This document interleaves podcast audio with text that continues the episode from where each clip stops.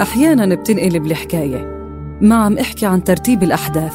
أحيانا منكون عم نحكي قصة عن شخص واحد ومنكتشف إنه هي قصتنا كلنا. فصار عندك ظاهرة تربي ناس وتكتشف ناس وتكتشف صلابة الناس. دافعت عن حق هؤلاء الناس في العدالة. طبعا لم تدافع عن مضمون. آه بعدين بلشت تكتشف إنه في مشاكل تانية بالبلد فبلشت يعني تتابعها وتكتب عنها. وقت نتذكر ما منكون عم نستعيد الأحداث والقصص.